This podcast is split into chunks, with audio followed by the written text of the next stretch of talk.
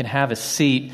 Before we jump into the book of Ecclesiastes this morning, I thought it'd be fun to let you guys know what it is I do when I'm not preaching. So uh, I do work the whole week, not just Sunday mornings. And sometimes I'm preparing sermons, but other times I get to do fun things like teach. That's actually my favorite thing to do. I get to teach and train our fellows here at Grace Bible Church. Our fellows program this year is more than 20 recent college graduates who commit to spend two years on our staff team serving in a variety of ministries. And during those two years, we get to teach them in Bible and in theology and train them in practical ministry skills so that they can look at the thought of working in vocational ministry after their time at Grace. So here's a few of our fellows. I'd like to share this with you this morning.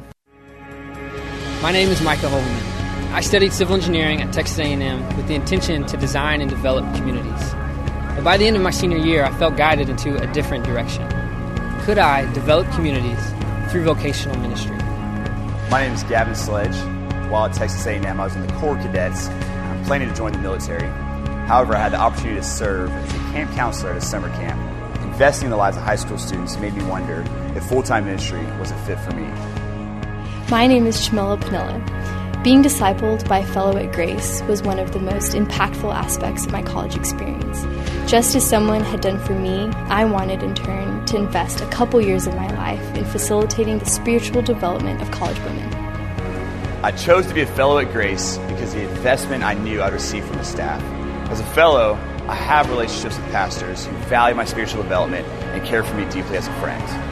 After I graduated from Texas A&M, I chose to stay in College Station because of the strategic role this place is playing in the gospel movement across our country and around the world.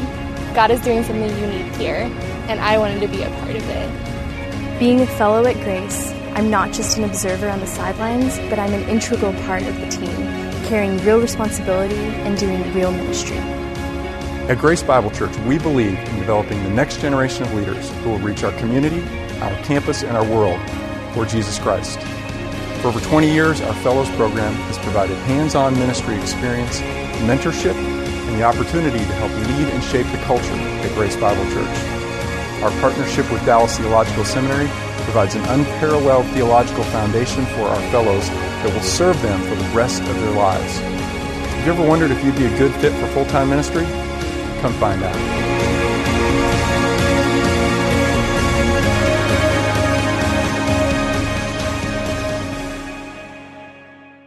It really is the most fun thing I get to do during the week is work with these recent graduates who are considering vocational ministry or missions for the rest of their lives. If you've wondered if you could fit in that role, if you could serve God vocationally in the church or on the mission field or in a religious charity, we'd love to have you join us. So just go onto the website. The applications are available there. They're due February 21st. Fill them out. You can specify whether you'd be interested in college ministry, youth, children's, missions, worship, creative arts, all kinds of opportunities for you. So we'd love to have you join us for a couple years. Well, this morning we're going to go back to Ecclesiastes and we're going to talk about a subject that is both important and practical. We're going to talk about money. Now, money is important to God. That's obviously why we're talking about it this morning. I don't know if you knew this, but when Jesus came and began to teach, 25% of his teachings and one out of three parables are on the subject of wealth they're about money. He spoke about money more than almost any other topic. So, money is important to God, and it's clearly important to our society. If you just look at some of the most popular songs over the last 50 years and how many of them have the word money in them, you've got 1960, Money, That's What I Want by Barrett Strong. 1973, Money by Pink Floyd. 1976, Money, Money, Money by ABBA. 1985, Money for Nothing, Dire Straits. 1990, Money Talks by ACDC. 2012, Make the Money by Macklemore. And there's tons others. I'll just stop there for time. We live in a world that is consumed with thoughts of money. All the time, we're thinking about how to make money. We're dreaming about how to spend money. We're considering how to save money. We're worried about people taking our money. Most people spend most days thinking about money. Because it's money that makes our world run. It's what makes our world work. Politics and education and science and technology, they are run, they are driven by money. And so you cannot make it through this life without spending a lot of your time thinking about money and wealth. And so it's not a surprise that Solomon is going to talk about money a lot in the book of Ecclesiastes. It's the second idol that we're going to confront in the book of Ecclesiastes because we live in a world and in a society where most people worship money as an idol. Now, let's just review from last week. What is an idol? It's not a little statue of wood. An idol is a person or thing other than God that you cling to for significance and satisfaction. Anything other than God that you turn to to make your life work. That is an idol, a false God. And Ecclesiastes is designed to crush the idols in our lives so that we can cling to God alone. And so this week's idol is money, is wealth. Now let's, let's be clear here. No one actually worships money because money is boring. A, a dollar bill, it's white and green, and who wants to play with that? There's nothing you can do with that. No one actually worships cash. What we worship is what we think that money can buy for us. And when you think about the idol of money, what can it buy for us? It's a two headed idol. There's two things that people are trying to get when they worship money either satisfaction or security. That's what money's about. We worship money not for the sake of a dollar bill, but because we want to use money to purchase satisfaction or security. So a lot of people are chasing money to find satisfaction. This is the person who overspends constantly looking for that next thing to buy. That's what he lives for. He wakes up in the morning thinking about what he gets to buy today. That's why he goes to work. That's why he does everything that he does is because he just wants to buy that next thing because he hopes it'll finally make him happy. And he's incredibly happy as he unwraps it, but as soon as it's unwrapped, he's already thinking about the next thing to go buy. That's the person who is chasing satisfaction in money. He wants it to make him feel good in the eyes of the world. So lots of people worship money for satisfaction, but I think a lot of us in this room, we worship money for security. We worship money because we believe that money equals protection. The more money you have in the bank or in your retirement fund, the safer you are. This is the person who underspends very hard for them to part with their money and spend anything on themselves or on other people because they just want to save it all because the more money they have, the safer they feel. Okay, so in this world, most people worship the idol of money because they want to find either satisfaction or security in it. So, this morning we're going to see what Ecclesiastes has to say to us, and we're going to begin with the bad news. Solomon is going to walk us through why money makes a lousy God, why it's a very poor idol. He wants us to understand the limits of our wealth. He's going to tell us four limits. Four things that put a boundary on what your money can accomplish and that make it a very poor God to worship.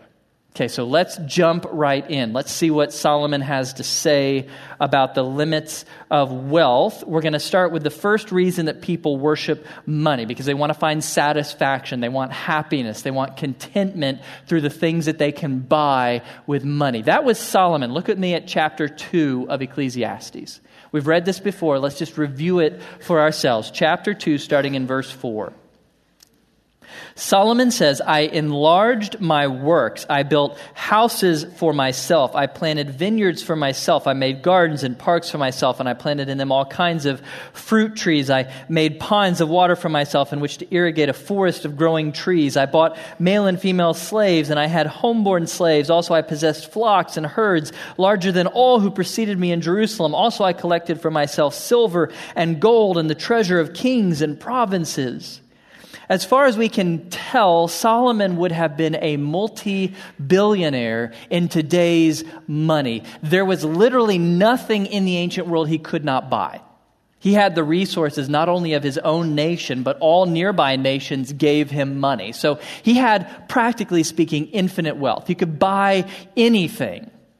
And so, what did all those possessions bring? What did all that wealth purchase for him? Look at verse 11. Thus I considered all my activities which my hands had done, and the labor which I had exerted, and behold, all was vanity and striving after wind, and there was no profit under the sun. There was no profit. What he means is it didn't make his life any better. He was not one step closer to happiness and contentment after all of that expenditure, after all of the accumulation of that wealth. And that leads him. Turn to chapter 5, verse 10. Chapter 5, verse 10. Solomon says, He who loves money will not be satisfied with money, nor he who loves abundance with its income. This too is vanity.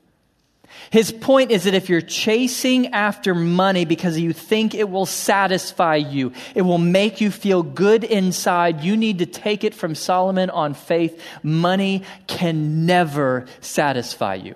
Never. It's not that you don't have enough money to be satisfied. No, it's that money, by its very nature, can never satisfy your soul. Even if, like Solomon, you had infinite money, you win the Powerball, you got a billion dollars, it will not change a thing. It will not satisfy the cravings of your soul because money can't. It's like trying to slake your thirst by drinking sand. You can drink all the sand in the Sahara Desert. It will never satisfy your thirst because it's not in the nature of sand to satisfy thirst. So it is not in the nature of money or wealth or possessions to satisfy the human soul. Doesn't matter how much you have. You're just going to chase and chase and chase more ridiculous things trying to fill that vacuum in your heart. That's why really rich people buy really silly things.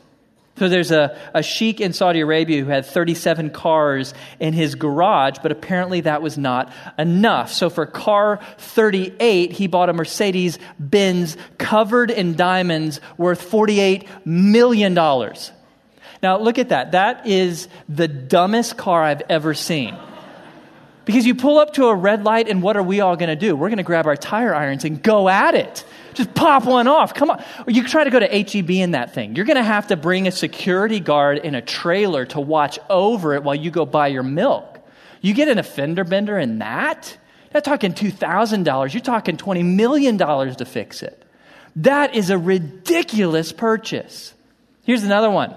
This is a $16 million iPhone. The home button is a 26 carat diamond. What's the problem with that phone? It's an iPhone 5. it's already two years out of date. Silly rich guy, all your diamonds could not keep your phone from becoming obsolete. Now, the college kid with an off the shelf iPhone 6 has it better than you. These stories of ridiculous, conspicuous consumption make us laugh, but they should also make us really sad. Because why does someone buy something like that? Because he's an addict, he's a slave. He's addicted to that feeling he gets when he buys something new, but as soon as he's unwrapped it, he's empty again. And so he chases after the next thing, and it's got to be bigger, it's got to be more. Wealth has made a fool of him, just like it made of Solomon, just like it made of many of history's richest people. John D. Rockefeller is actually the richest man ever in the history of America. When he died, his fortune in today's dollars was estimated to be $336 billion. It's pretty much infinite wealth that Rockefeller had. But he concluded, I've made many millions, but they have brought me no happiness. Not a little happiness, none.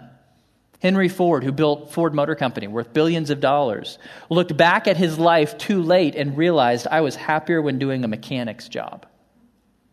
Money cannot make you happy. It cannot satisfy you. It cannot fill that hole in your heart because that's not what money does.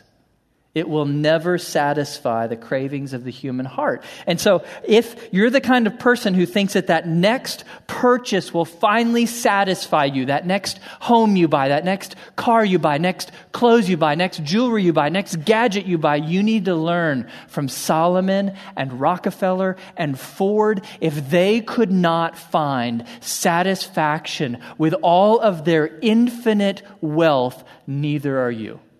It's never going to satisfy your heart. Money makes a lousy God because it cannot satisfy you. That's the first limit of wealth. So that speaks against those who worship money for the satisfaction they think it will bring them. Now let's talk about those of us who worship money for the safety, for the security we think it will bring into our lives. What Solomon wants us to understand is it does not matter how much money or wealth you have, the nature of wealth, it can never make you safe. It's not possible for it to make you safe. It is a lousy God if you are depending upon wealth to protect you. It reminds me of what my dad and I were doing this weekend. He had a, a, wall of, of their house that had rotted on the inside from water damage, but when you looked at the wall, it didn't look bad. The paint was relatively new. There were no holes, no stains, no tears in it. The wall looked good, but then there were parts of it that when you leaned on it, it would just give way. Well, that's the person who's trusting in money to make them safe.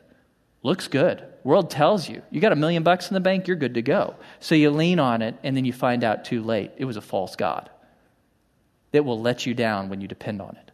Solomon tells us why. He's going to give us three reasons why you cannot count on your wealth to make you safe in life. Let's keep looking at chapter 5, pick it up in verse 11.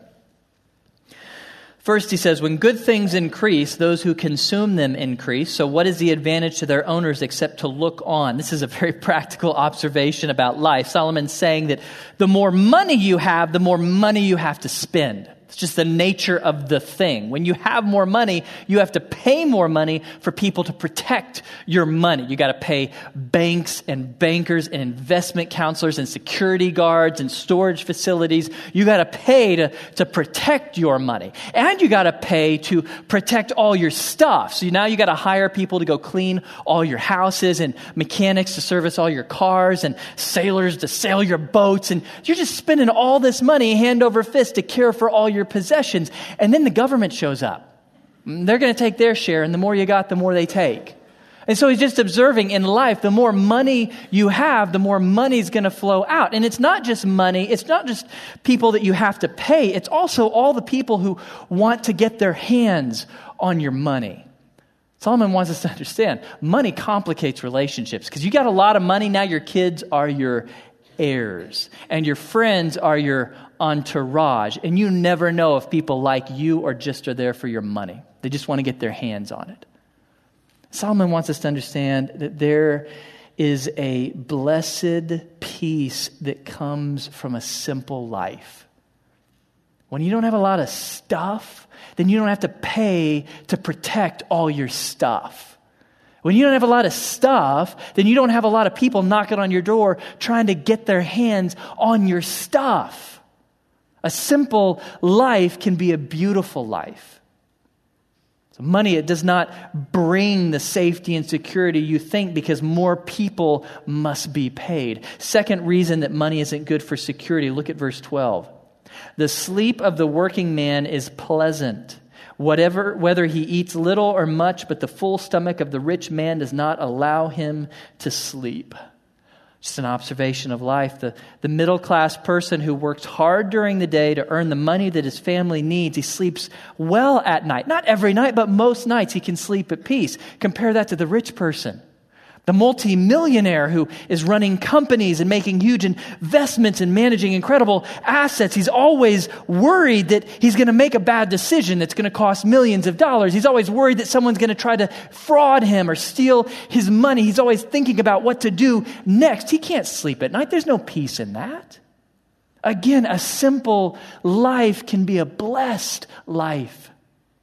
Look at the words of Vanderbilt another one of, rich, of America's richest men. He said, The care of 200 million is enough to kill anyone. There is no pleasure in it. I talk about a first world problem. That's a problem we would all really like to have. Got to care for 200 million bucks. But he wants to understand if you had $2 million, $200 million today, you would not sleep better tonight. Because money does not bring peace. If anything, it increases anxiety. Now, why? Why does it increase anxiety? Third reason that Solomon says that money can't be relied upon to make you safe because it could be lost at any moment. Look with me at verse 13.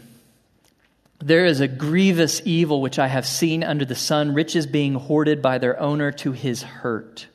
When those riches were lost through a bad investment and he had fathered a son, then there was nothing to support him. So you've got this guy who his whole life he's hoarded wealth. He's worked like crazy, denying himself, denying other people, saving all the money he can because he believes it will protect him and his family. And then one bad decision and it's all gone. All gone.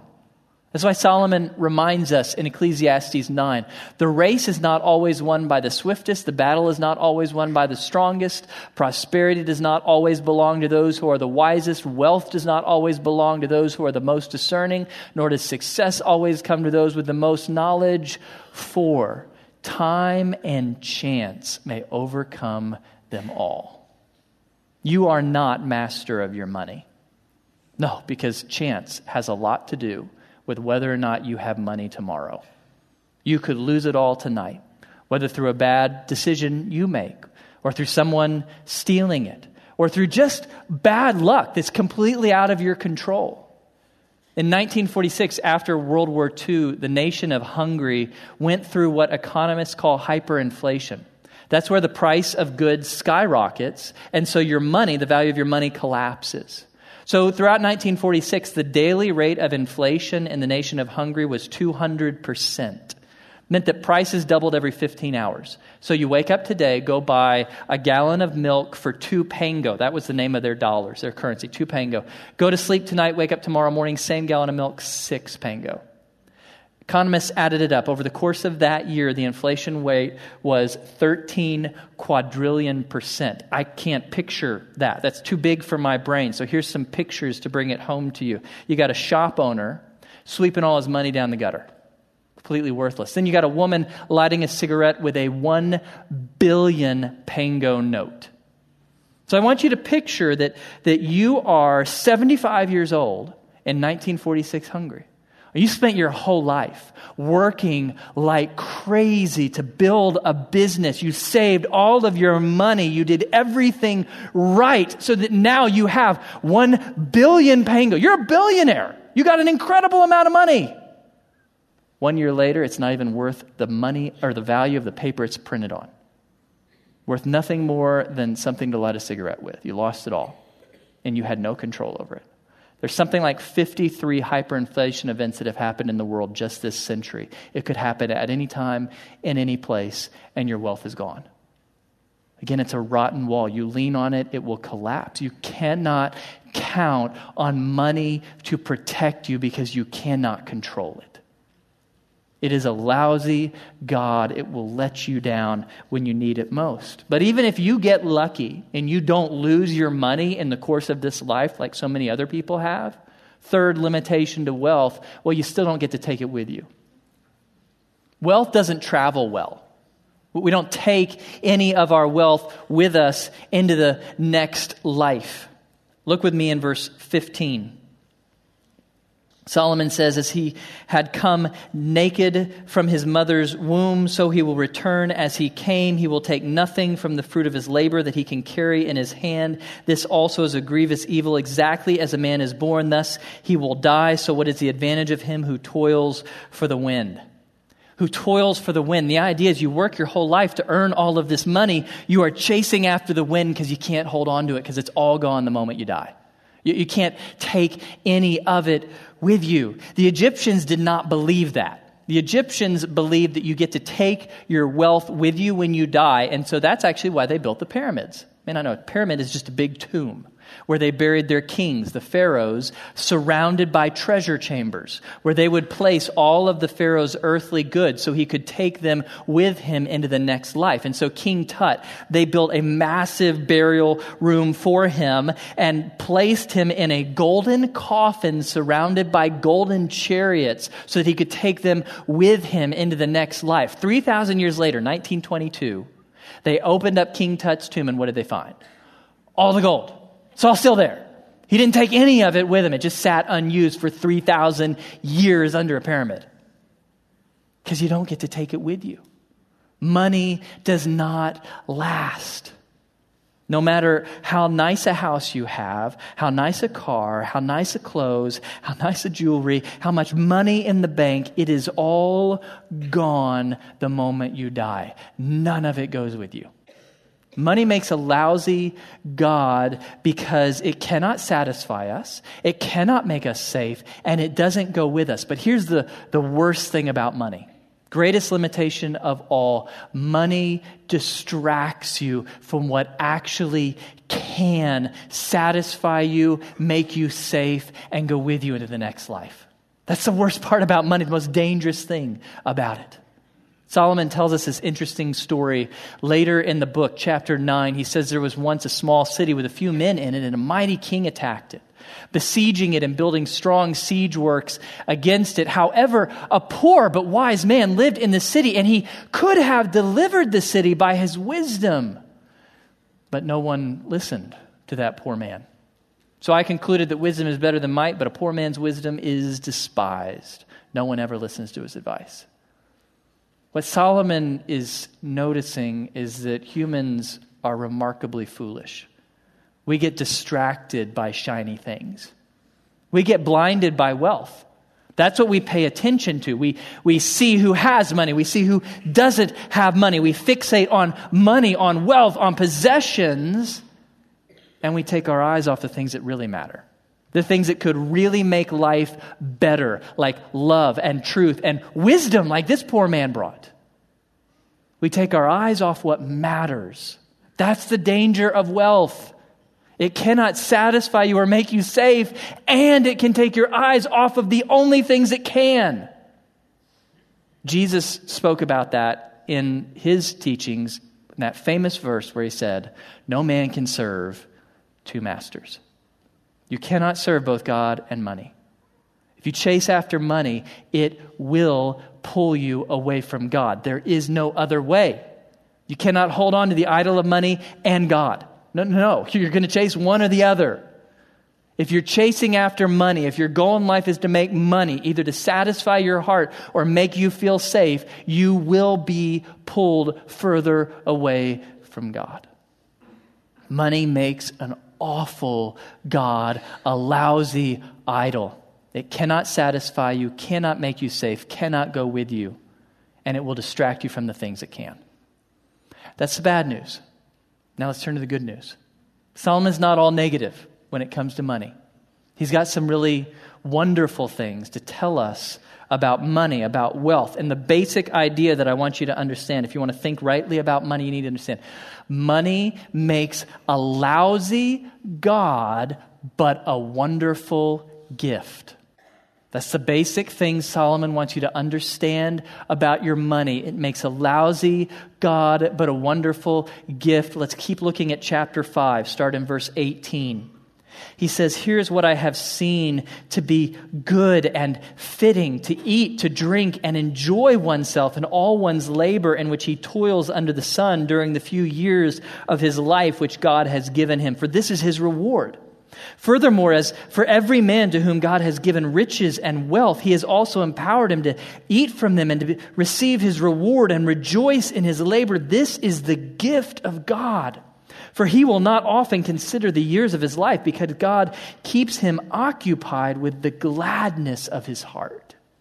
I think there's this tendency sometimes uh, among Christians to see all the bad stuff that money can buy and all the bad things people to do to try to get money, and then we tend to think of money itself as evil. It's like the evil of things we do with it kind of rubs off on money. It feels like this icky thing to us. No, it's not. Money is actually a gift a gift that God has given to you. However much you have, however much money, however much wealth, however many possessions, that's God's gift to you that according to Solomon, God has given you to be enjoyed. It's part of the reason God gave you money so that you could spend it on things you enjoy. Okay, so when you go to the store and you buy that nice thing you've been saving up for, don't feel guilty about that. When you go out and buy a nice steak to eat, don't feel guilty about that. God wants you to enjoy things with your money. So for me, I buy roses for Julie, Legos for my kids, and car parts for me. Do we need any of those? No. Julie has plenty of flowers. My kids have infinite Legos. I hate them. And I have way more car parts than I need. Most of them are just to make my car faster. No one needs that. We don't need that, but we enjoy it. And so it's okay. God says, please spend money on things you enjoy because why? Because God is kind. You have a kind father who loves to watch you enjoy his good gifts. So, part of the reason God has given you money and wealth is so you can spend it on things you enjoy out of gratitude to Him. He loves to watch you enjoy the money He's given you. Second reason that God has given you this gift of money is because it's a gift that makes life easier. That's what Solomon's getting to. Life is easier. You're not so caught up in the, in the pain and suffering of life if, if you have money. It can solve a lot of things. Now, again, money can't make you safe in any absolute sense, but it can solve a lot of the little annoyances of life. Solomon says in chapter 7 For wisdom provides protection just as money provides protection. Money is a gift from God that can fix a lot of problems in your life. I'll give you an example. This last year, our air conditioning went out. Now, 10 years ago, when Julia and I were just barely trying to make it, and we're just trying to pay our bills month to month, if our AC went out, that would have caused an incredible amount of stress. I would have had to look at taking out a loan to fix that. But now we've been saving money for emergencies like this. So the AC breaks, and what do I do? Call a guy to fix it. It's done. Boom. My money fixed that. That's part of the reason God has given you money to grease the wheels of life so that life goes better. Now, so far, you probably like what's on the board. Those are some good things to do with your money. Spend it on things you enjoy, spend it in ways that make life easier, but you know we're not done yet. Solomon has one more thing he wants us to understand about this gift of money that God has given us. Turn to chapter 12. You know where we're headed. Into chapter 12. Third thing that Solomon wants you to understand about your money it's a gift that comes with strings attached. A gift that comes with strings attached. Look at the most important verse in the whole book, chapter 12, verse 13. The conclusion, when all has been heard, is fear God and keep his commandments because this applies to every person. In other words, people worship money because they want to find satisfaction or security in their money, but we've just proven you can't. Can't find it there. Where can you find satisfaction and security? Only in God. And according to the author of this part of the book of Ecclesiastes, the only way for God to give you satisfaction and security deep in your soul is for you to trust and obey Him in every area of life, including how you spend your money. If you want to have a life full of satisfaction and security from God Himself, you must trust and obey in every area. You got to trust God. That's where it begins. You got to trust that while your money can't save you, God can. Because He sent His Son to die for your sins and rise from the dead so you could have life as a free gift. Forgiveness as an absolutely free gift. All you have to do is say, Yes, God, I, I want that. I trust that Jesus died for my sins and rose from the dead. So this life begins with trust, but then it continues in obedience. God expects us to obey Him in every area of life. Now, what does it look like to obey God with your money? Well, as the men head back to prepare communion, let, let me introduce you to what is probably the most important verse in the New Testament on how to use your money in a way that honors God. It's in the book of 1 Timothy, chapter 6. This is what it looks like to obey God with your money. Instruct those who are rich in this present world not to be conceited or to fix their hope on the uncertainty of riches, but on God, who richly supplies us with all good things to enjoy. Instruct them to do good, to be rich in good works, to be generous and ready to share, storing up for themselves the treasure of a good foundation for the future. Basic idea of this passage so, what God expects you to do with your wealth is first you share it, then you get to spend some on yourself. First, you share it with people who are in need and, and with God's kingdom, with missionaries, with the church, with charitable organizations, with your family, with your neighbors. First, you share your money, and then you can enjoy spending the rest of it on yourself and on your family. So, do you want to enjoy that steak dinner? Well, make sure that first you give money to people who can't even afford beans. Is it okay to enjoy a steak dinner? Yes, as long as that's not what you do every night rather than share some of that money with people who are in need. Okay, so is it okay to go buy that new car? Yes, so long as first you shared your money with God and with His people and with those in need. First, you be rich towards God and other people, then you enjoy the gift of money God has given you.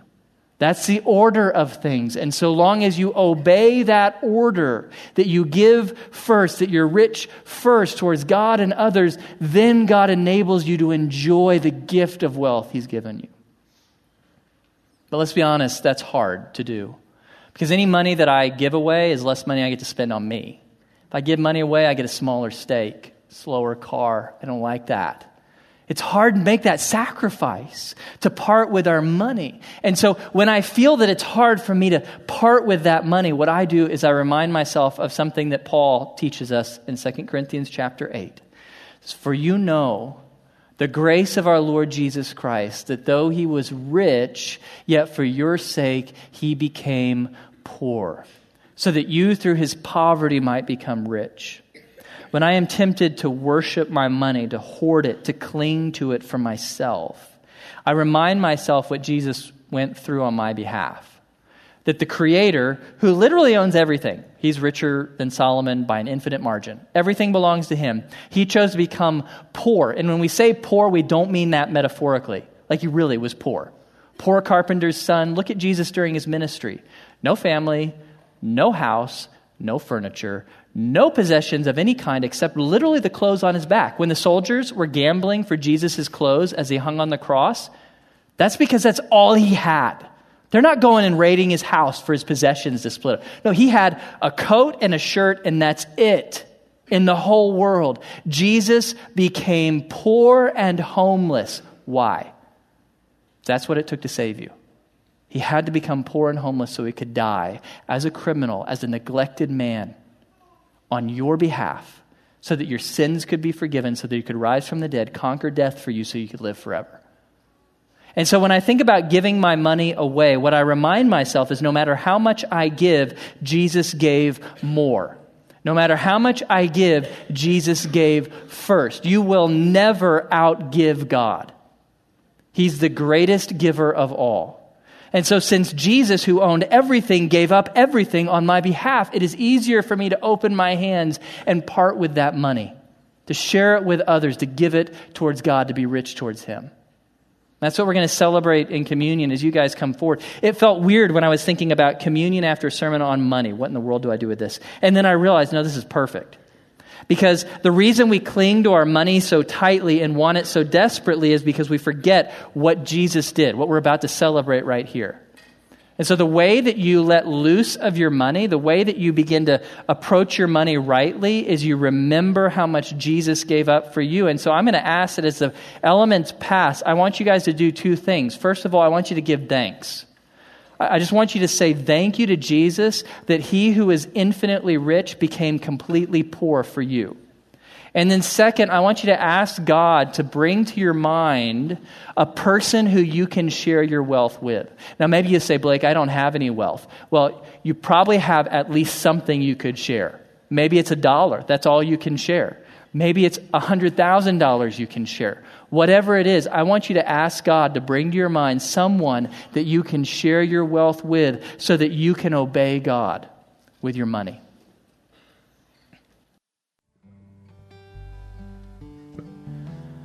Paul says, For I received from the Lord that which I also delivered to you, that the Lord Jesus in the night in which he was betrayed, he took bread, and when he had given thanks, he broke it and said, This is my body, which is for you. Do this in remembrance of me. The same way he took the cup also after supper, saying, This cup is the new covenant in my blood. Do this as often as you drink it in remembrance of me. Lord Jesus, we believe that you gave your body and your blood for us. We believe that you became poor so that we might become rich, so that we might have life and forgiveness from you. We praise you and thank you for your incredible gift. That's why it breaks our hearts to see how selfish we can be with our money. It's so hard for us to give, even though you've given everything for us. We pray that you would humble us, Lord Jesus. We pray that you would help us to become generous towards others. I pray, Father, that we would be a church that shares, a church that gives to those in need, to, to people who haven't yet heard about Jesus. I pray that we would be a church that is rich towards you and towards others. And then I pray that through the richness of our giving, Lord, that then we might be able to truly enjoy the money you've given us, that we would be able to, to spend and enjoy without guilt, knowing that first we've given to you. Lord, we praise you. We thank you that you are a God whom we will never outgive. We thank you for your grace and your mercy in the name of your Son, Jesus. Amen. If you'll stand, let's respond and worship.